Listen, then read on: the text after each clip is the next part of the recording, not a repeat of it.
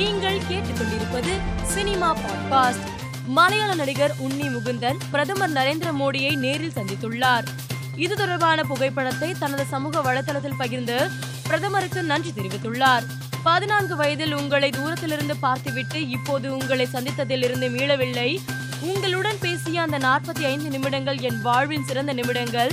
நீங்கள் சொன்ன வார்த்தையை என்னால் மறக்கவே முடியாது. ஒவ்வொரு அறிவுரையும் நடைமுறைப்படுத்தப்பட்டு செயல்படுத்தப்படும் என்று நெகிழ்ச்சியாக பதிவிட்டுள்ளார் உன்னி முகுந்தன். நடிகர் சுதீப் இயக்குனர் சேரன் இயக்கத்தில் புதிய படம் ஒன்றில் நடிக்க உள்ளதாக தகவல் வெளியாகியுள்ளது. அதாவது சுதீப் அடுத்த மூன்று படங்களில் நடிக்க உள்ளதாகவும் அதில் இரண்டு படங்களை இயக்குநர்கள் சேரன் மற்றும் கே எஸ் ரவிக்குமார் இயக்க உள்ளதாகவும் சினிமா வட்டாரங்கள் தெரிவிக்கின்றன.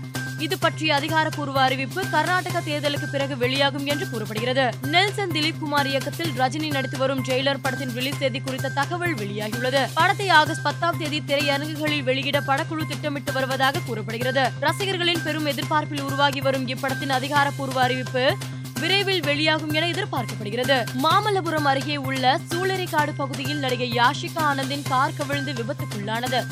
இந்த வழக்கின் விசாரணைக்காக யாஷிகா ஆனந்த் இன்று செங்கல்பட்டு நீதிமன்றத்தில் ஆஜரானார். அடுத்து ஜூலை இருபத்தி ஏழாம் தேதி ஆஜராக செங்கல்பட்டு நீதிமன்றம் உத்தரவிட்டுள்ளது. கடந்த இரண்டாயிரத்தி பதினெட்டாம் ஆண்டு மாரி செல்வராஜ் இயக்கத்தில் வெளியான பரியேறும் பெருமாள் படத்தின் ஹிந்தி ரீமேக் உரிமத்தை பிரபல பாலிவுட் தயாரிப்பாளர் கரண் ஜோகர் பெற்றுள்ளதாக கூறப்படுகிறது.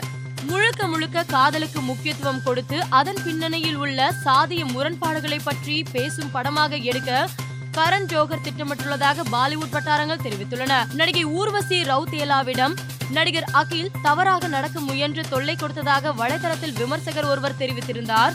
இது பரபரப்பை ஏற்படுத்தியது.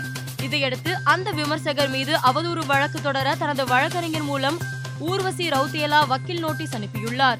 அதில் நீங்கள் சொன்னது போல் படப்பிடிப்பில் எந்த சம்பவமும் நடக்கவில்லை. தவறான தகவல் வெளியிட்ட உங்கள் மீது அவதூறு வழக்கு தொடர இருக்கிறேன் என்று குறிப்பிட்டுள்ளார். மேலும் செய்திகளுக்கு மாலை மலர் பாட்காஸ்டை பாருங்கள்.